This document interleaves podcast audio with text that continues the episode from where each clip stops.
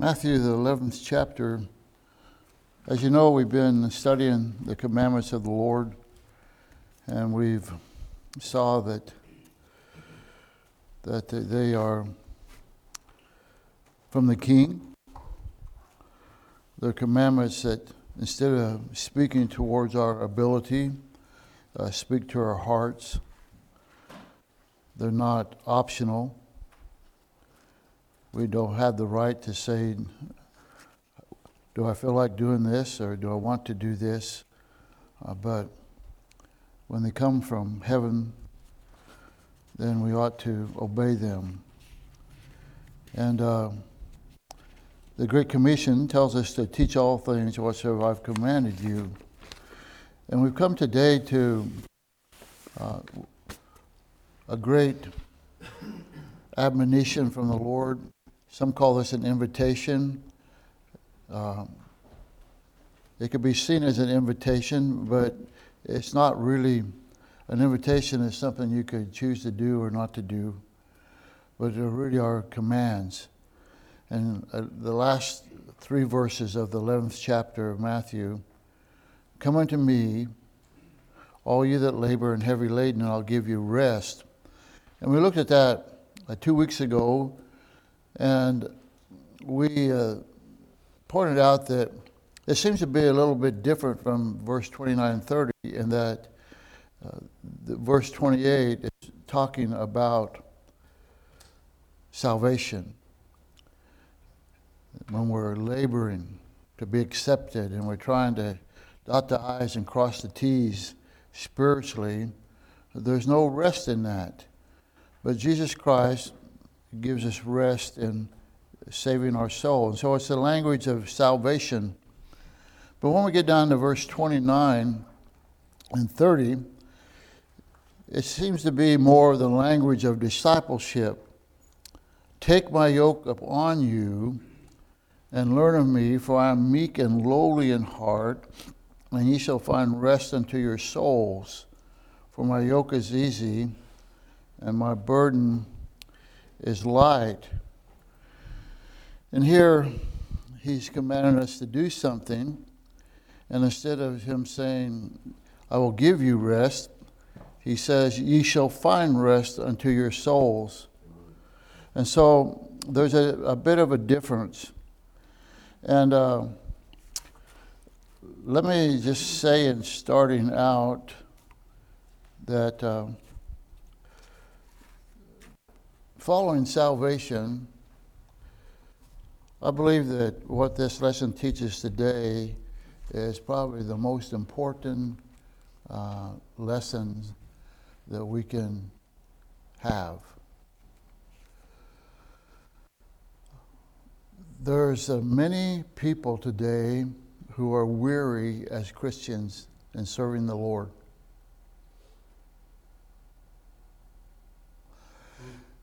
And that shouldn't be.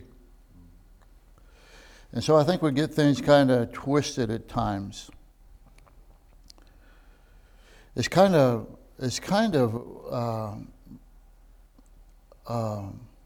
confusing statement here.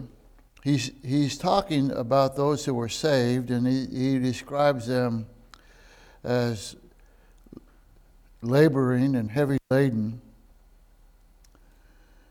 And then he says in verse 29, take my yoke upon you, go to work. But again, I think it's the difference between discipleship and the language of salvation. So let's just break this down a little bit, and we'll see where it goes. First he says, take my yoke. And we know that a yoke is something that's used of draft animals. You've seen them before, especially on oxen. It's a bar across, and the yoke always implies that there's two animals together. And he says the word take has the idea of you picking it up and placing it upon your shoulders to bear a load. And so he's asking us to get involved in what he's doing and to make a decision that I'm going to serve the Lord, I'm going to take this upon me, and I'm going to be active in the work of the Lord. And so this idea of let go and let God do it is not what it's saying. It's saying that get involved. And so you step back and let God take care of it is not the thought here at all, but it's to take upon it. And so, as we've said, the yoke, two animals together, and they're pulling together. They carry a burden together, and they're brought underneath the master's control. And a yoke implies work. And sometimes very hard work. Jesus, in this metaphor, is saying that two work together. And so, what he's picturing here is that we're not to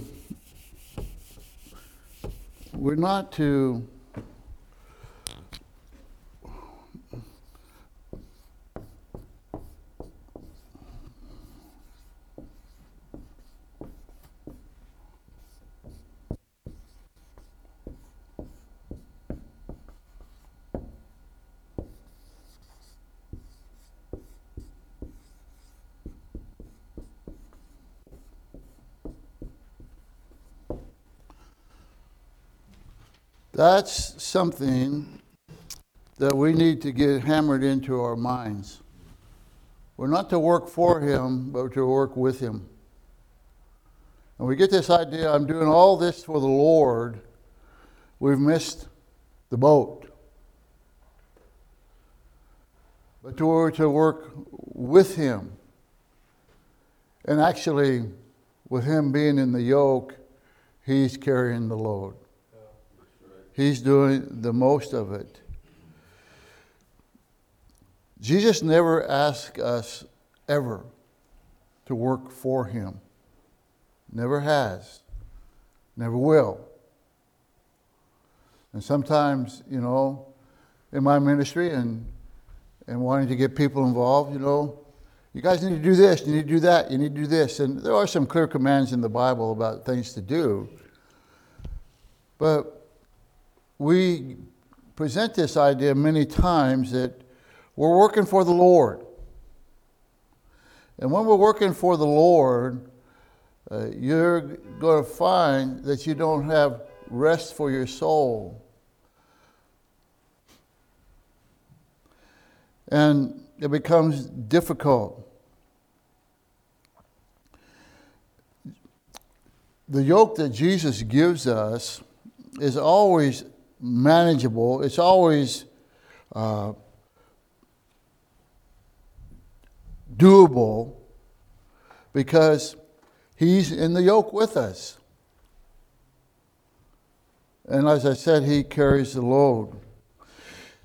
This word easy also is an important word. When he says, my yoke is easy, it carries more than just that it's a light load. But the word easy has the idea that it's fitted to you. With draft animals, if one was bigger or maybe one younger animal was put with an older animal to try to help them learn, and you have to do some adjustments to the yoke. But Jesus here, when he says, my yoke is easy, it means that it's tailor-made for me. That it fits me. And I think that's a very interesting thought, because oftentimes we try to fit Christians into a cookie cutter mold.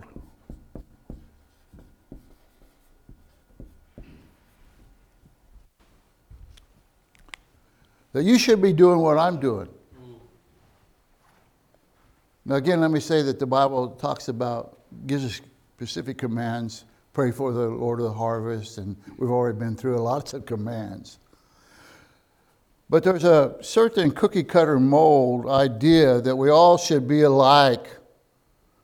If you're not doing what I'm doing, if you're not showing up for this prayer meeting, or if you're not doing this, if you're not doing this, or whatever, or you're not showing up for this Bible study, then there's something wrong.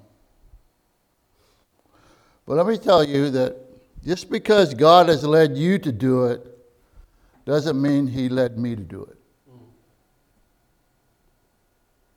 I'm going to say that again. Just because God's leading you to do it doesn't mean He's leading me to do it. I'll pray for you. I'll back you. But we all have different skills and abilities. We all have different spheres of influence. And we're not all called to do the same thing. Back in 40 years ago, God didn't call every preacher in the Lower 48 to come and pastor in Alaska. But He called me. And so I think that if we're not careful, we can begin to judge what you're doing and see that you are somehow coming up short because you're not doing what I'm doing. And again, I'm not ruling out the specific commands of the Bible. Those are that's what we're studying. But it doesn't mean that God's leading me or you in the same way, that this yoke is especially fitted for you. And actually, there are some things that each of you can do better than I can do it. And so we need to watch out there. He says, and in doing that, you shall find rest for your soul.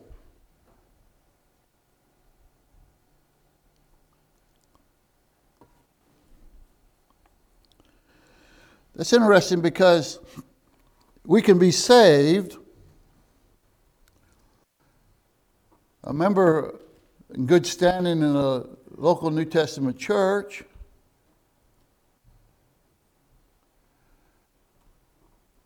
reading their Bibles and participating in worship, and still not have rest in our soul. That Christians can come to a place where they're not at rest in their soul.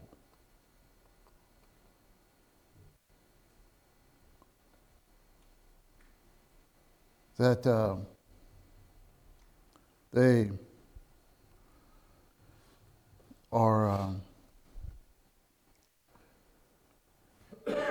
are getting weary. Do not be weary in well-doing. We can grow weary in well-doing because we're working for the Lord instead of with the Lord. And maybe we need to bow our head more and ask, Lord, what would you have me to do? Because we get sometimes in Christianity and in church work, that you need to do this and this and this, and you need to be involved in this, and you need to commit yourself to this, and you need to do this and this. And if you're not, then you're not really a good productive member. But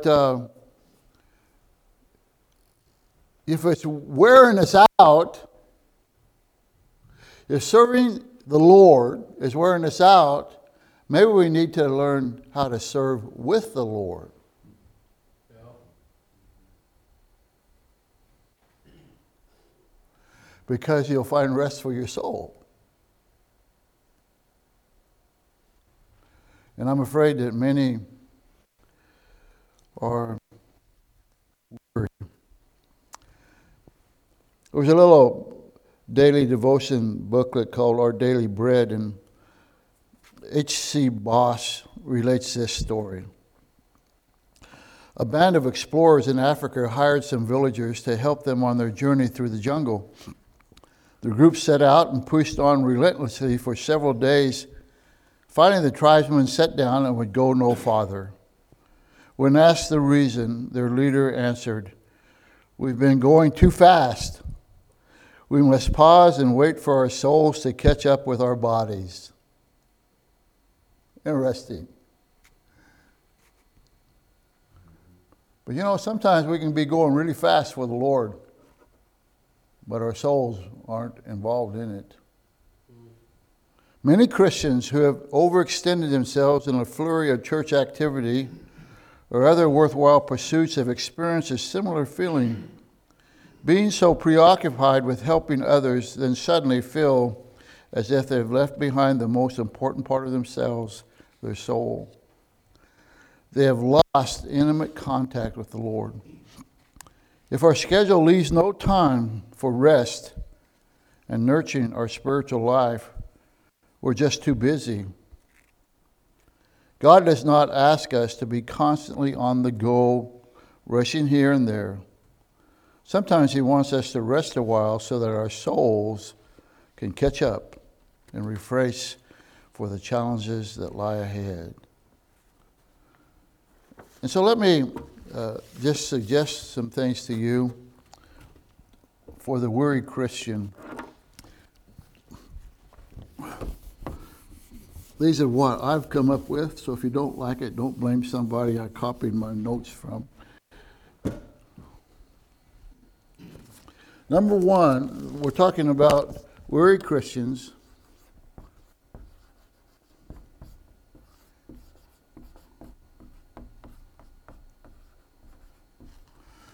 Some suggestions. One, realize that your labor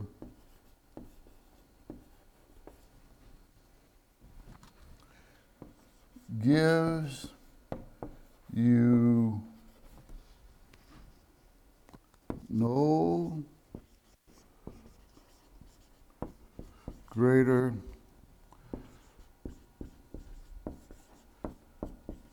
acceptance with God, the Father,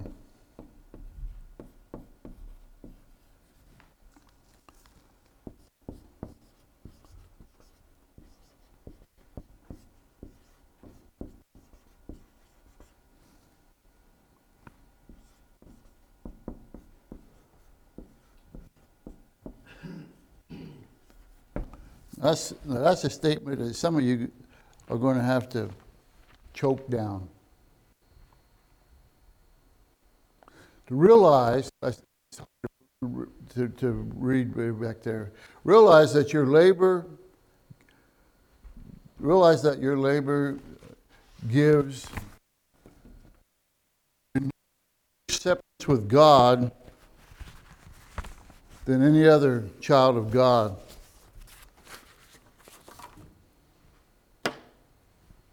Well, you say, Pastor, let's prove that. We'll go over to Ephesians chapter 1.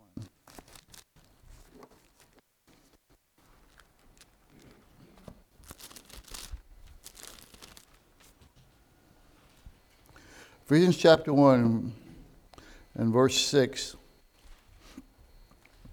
To the praise, he's speaking to the Christians at Ephesus. To the praise of the glory of His grace, wherein He hath made us accepted in the Beloved. were accepted in Jesus Christ. Even the child of God who's out of the will of God is still loved by God and is accepted by God. Now, there is an understanding or hope that we'll go over to 2 Corinthians chapter 6.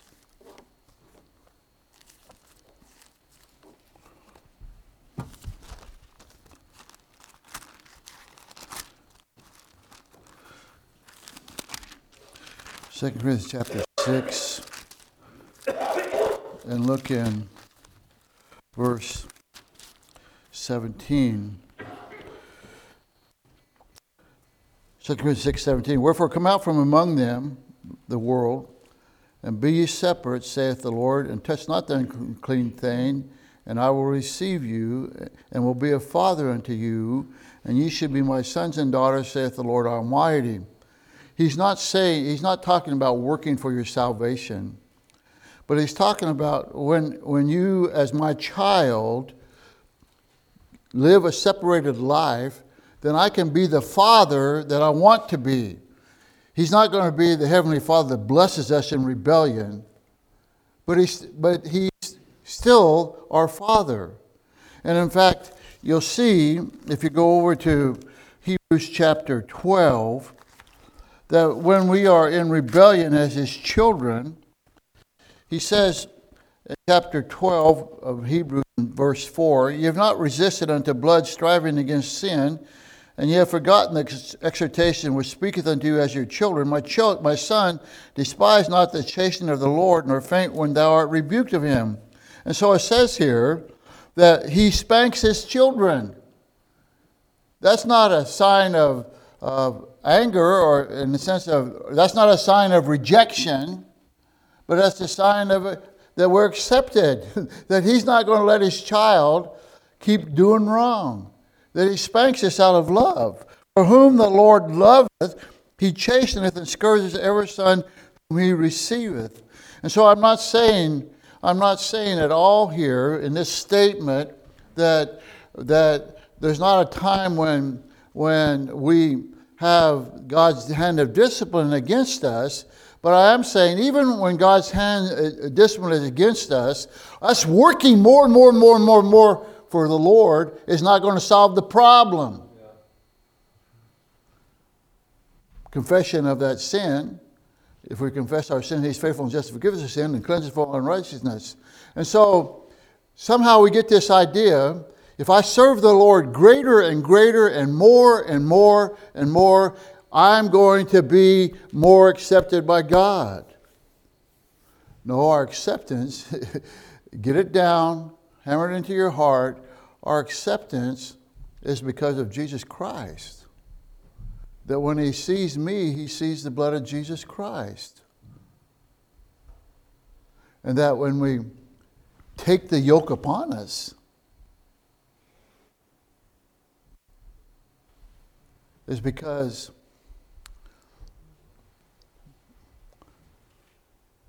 we want to work with him. When I take the yoke upon me, is because I want to be in the presence of my Savior. And so when you put one draft animal in the yoke and another one that's younger, he learns that when a certain command is given or pull on the reins, that animal learns when to turn right. He learns when to stop. He learns where to go to the left. He learns the commands, and the Savior is leading the way. And we get to look back and see, man, look what the Lord did. And I was able to be right there a part of it. And he used me. And my soul is not burdened and weary. I find rest to my soul. You understand the difference? I hope you're grasping this because somehow we think that we're just not doing enough. But our relationship to Him, once we're saved, on the relationship side, I'm always His. On the fellowship side, I might not be in the yoke working with Him. And I'll find that when I am, that there's a real peace to my soul. And people can say, why aren't you doing this? And why aren't you doing that? And how come you're neglecting this? And you know that I'm right there in the will of God. The greatest place we can be. Even in the midst of a great storm, to be right in the center of the will of God, there's peace to my soul. You see, somehow we preach that salvation is by grace through faith, but acceptance has to be by works. That's not biblical. Let me take you to another outstanding scripture. Go to Luke chapter 10.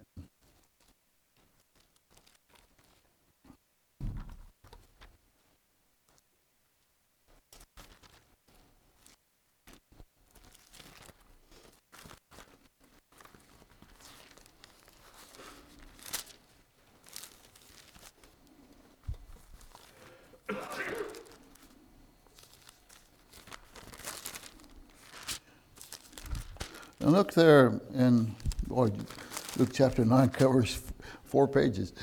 Luke chapter 10, and look down there in verse 38.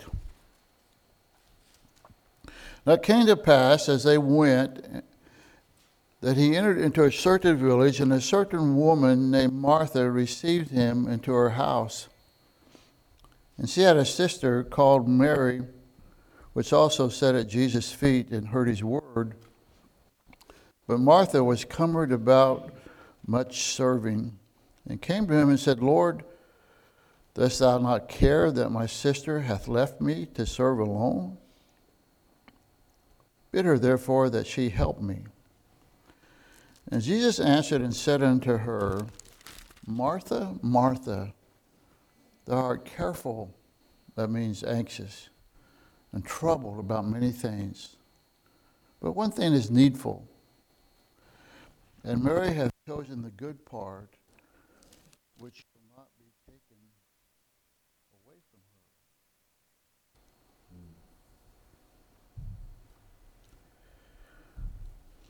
her. I want you to note there in verse 39, what it says of Martha. What it says is Martha is this.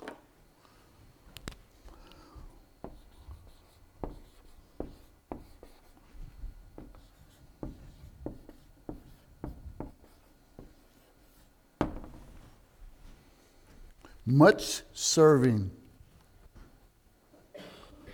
Martha was serving the Lord. She was involved in much serving. Man, what a child of God. What a great Christian. Much serving.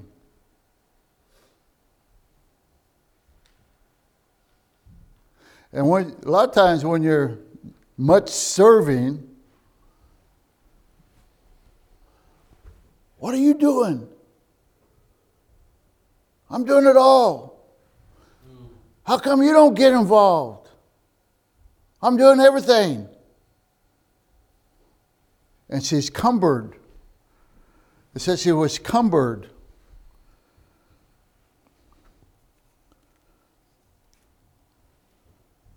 The idea of cumbered is that she was troubled and anxious and weighted down and driven to be distracted and overoccupied and too busy about a thing.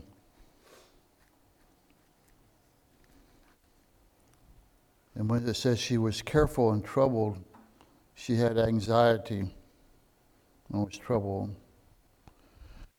And there was no rest for her soul. She could find rest for your soul. I think that word "find rest for your soul" not only implies the Lord gives it, but I think he's saying that we need to hunt for a place to where what we're doing for the Lord, there's peace and joy and happiness and rest in it.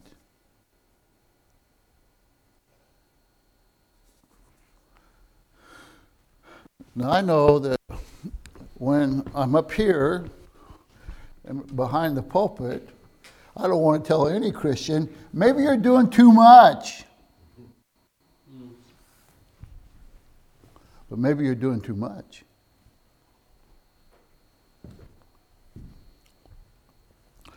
Let me give you another little illustration. A time management expert was speaking to a group of business students. He pulled out 1 gallon wide mouth jar and set it on a table in front of him, and he took about a dozen fist-sized stones and carefully placed them one at a time into the jar. With no more rocks would fit inside, he asked the class, "Is this jar full?" And everyone said, "Yes, it's full." He said, "Ah," and he reached under the table and pulled out a bucket of gravel. He poured some in and shook the jar so that the gravel worked its way between the larger rocks. Then he asked, "Is the jar full?" And this time the class was on to him, and they said, "Probably not." And he said, "Good."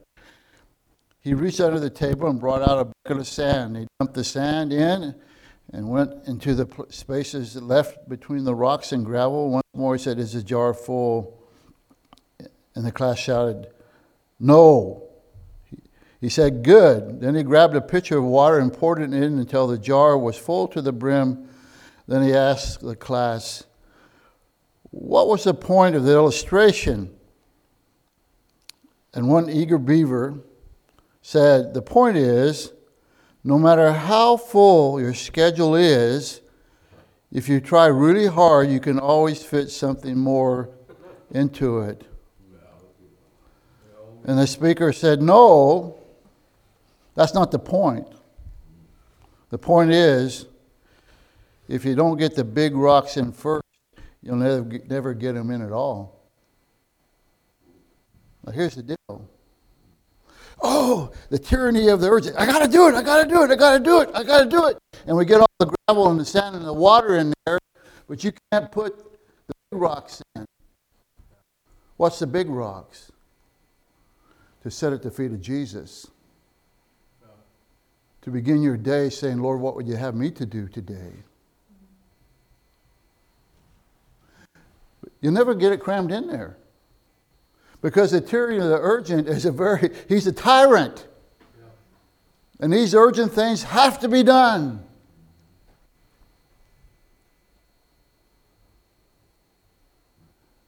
And you don't find rest for your soul.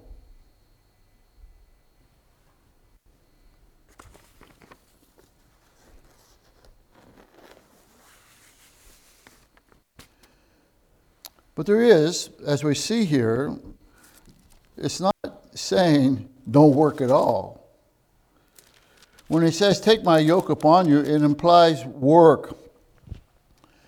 And again, he's not applying the idea that let go and let Christ do it all. But he's saying there is a way to serve the Lord. And I think that's the wrong term again. There is a way to serve with the Lord and find peace and rest.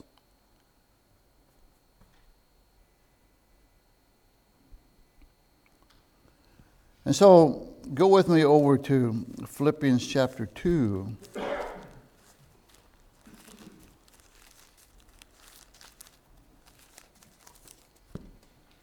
Philippians chapter 2 and verse 4.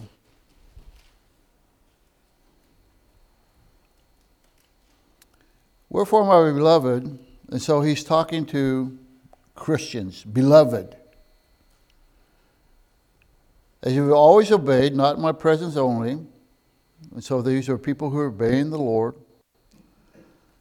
But now, much more in my absence, work out your own salvation with fear and trembling. What's he saying? Works for salvation? No, he says, basically he's saying that which is in you, the Christianity is in you, the new life is in you, let it be worked out so the world could see that. Let it be worked out. And so there's a responsibility here. And there's even some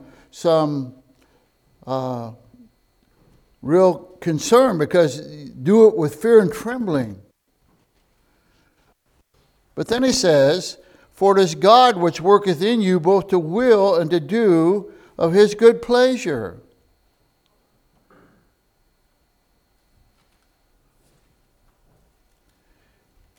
It's putting the yoke on and learning of him and walking with him. That we must will to do it, but he enables us to do it. Look over in 2 Corinthians chapter 3.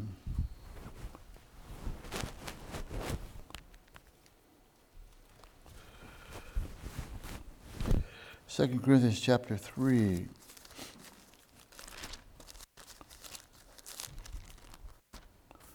And verse 5.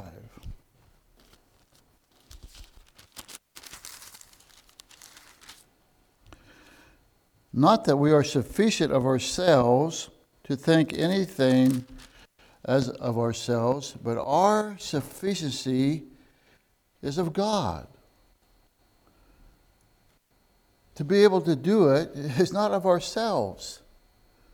Not pulling ourselves up by our own bootstraps, not manning up, but actually coming to the place to say, Lord,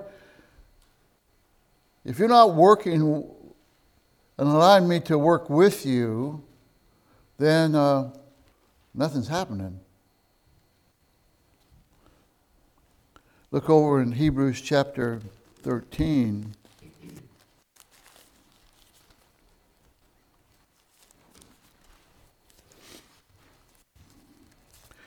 Hebrews chapter 13.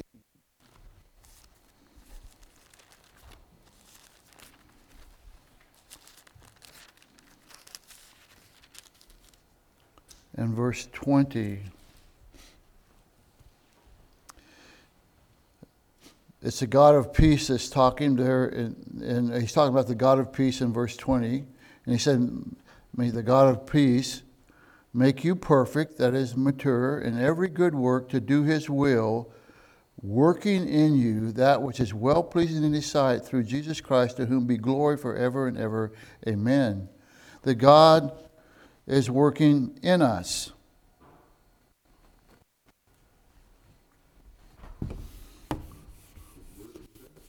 Huh? What verse was it? Did I give you the wrong verse? Hebrews 13, 20. It says it's the God of peace, and then 21, make you perfect in every good work, working in you that which is well-pleasing.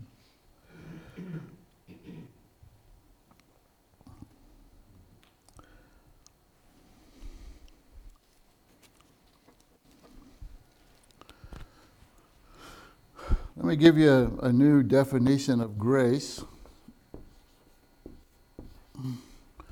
Not with the grace of salvation, but grace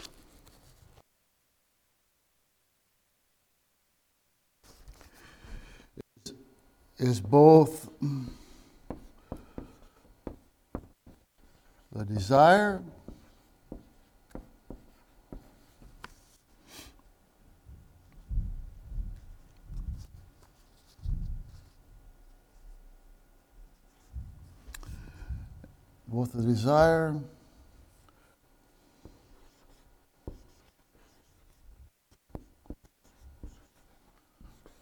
and the ability .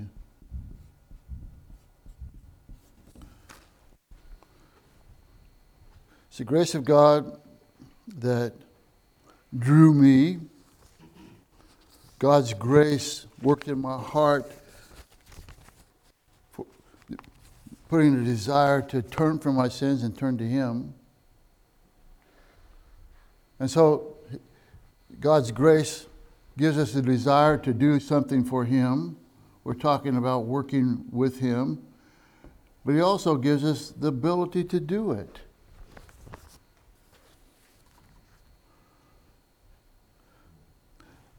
Another man says, okay,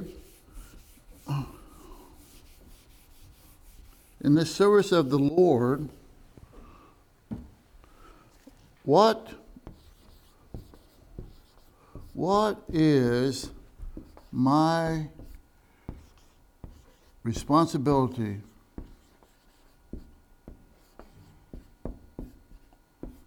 What is my responsibility?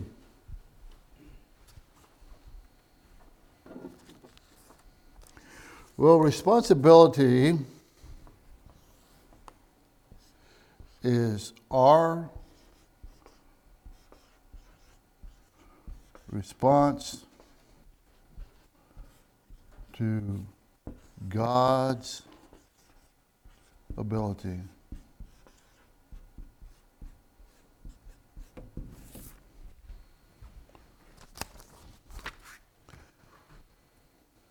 Can I go to prison and deliver a message and be successful? I think we have strange ways of measuring success. What is success anyway? I think success is living in the will of God.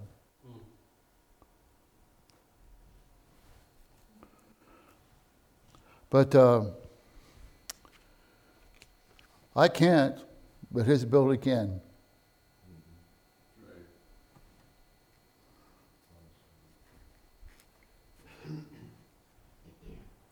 Colossians says, whereunto I also labor, striving according to His working, which worketh in me mightily.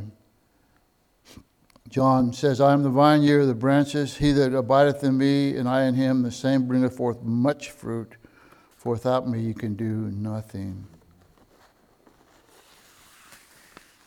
And then he says, take my yoke upon you and learn of me. And then he says a little word there.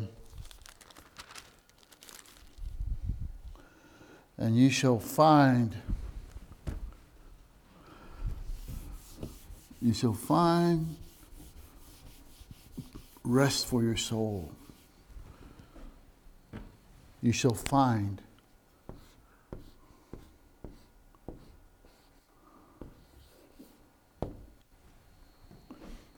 There was a town in Northern California by the name of Eureka. Eureka means I have found it.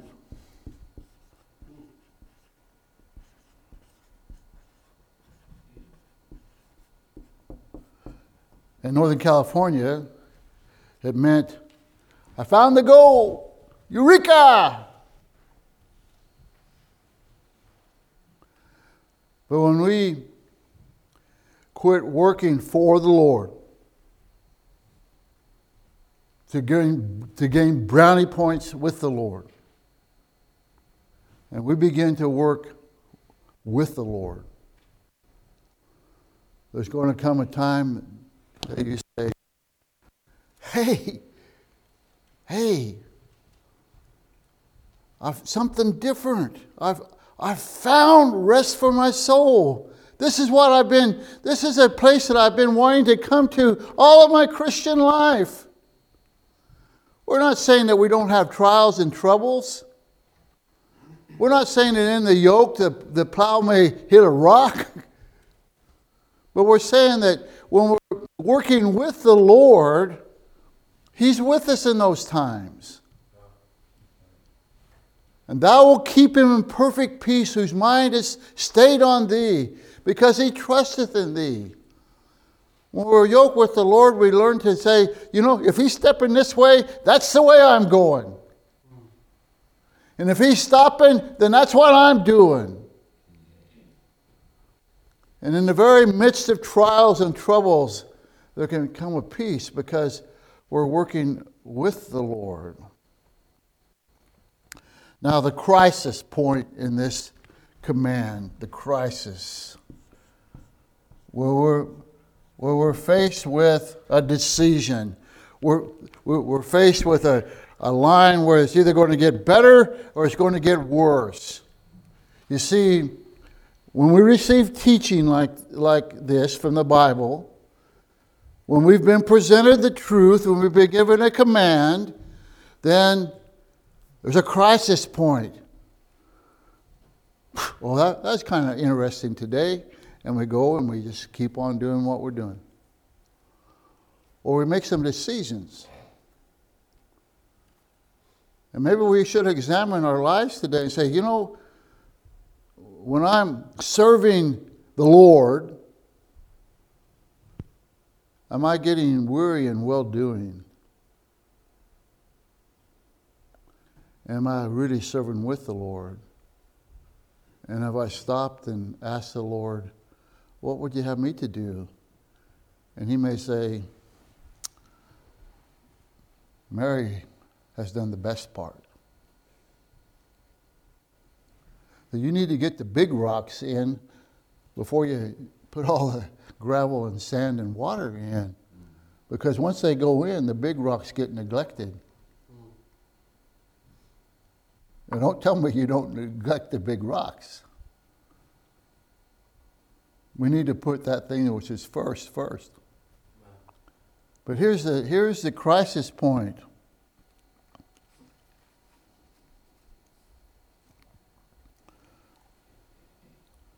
It requires submission. You get that young bullock, and you go take him over there and put him with the oxen, the older one, and you stick him in that yoke. I guarantee you what's going to happen. He ain't going to like it. He may kick. He may throw his head around. He may want to go left when the old oxen's going right. And the quicker that he submits to the old oxen, more peace will come to his life.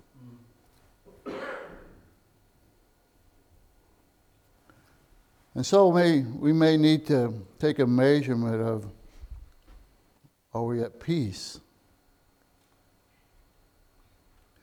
As a well-standing member of Black Robe Baptist Church,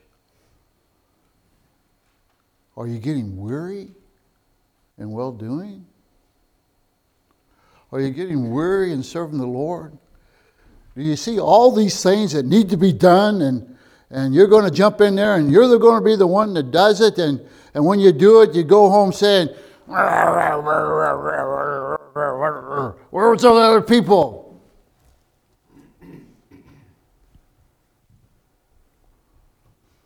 Work has to be done. I mean, things can't just be left alone. But please make sure that that's what the Lord's leading you to do.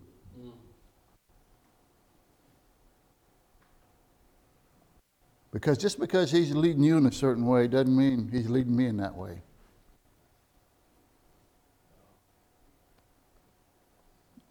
And there's a real peace that comes to our soul in being in the will of God, but it takes submission. That young bullock is going to have to learn to be submitted. And when he does, he'll realize that this old guy next to him, this old oxen, he knows something. He's been there and he's done that.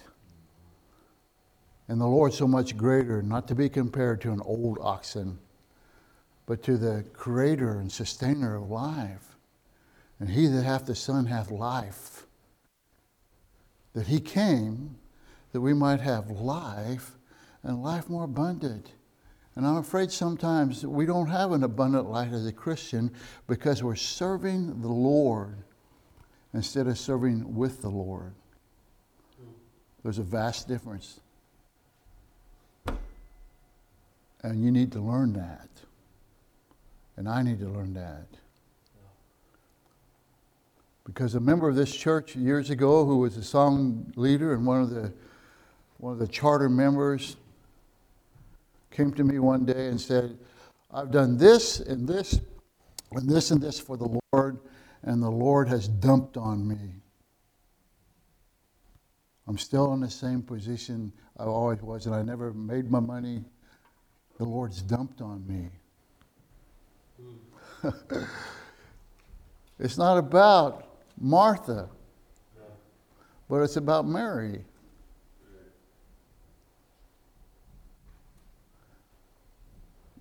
I'm telling you that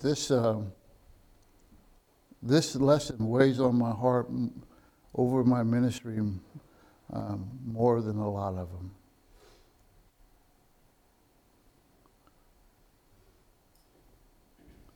Commit yourself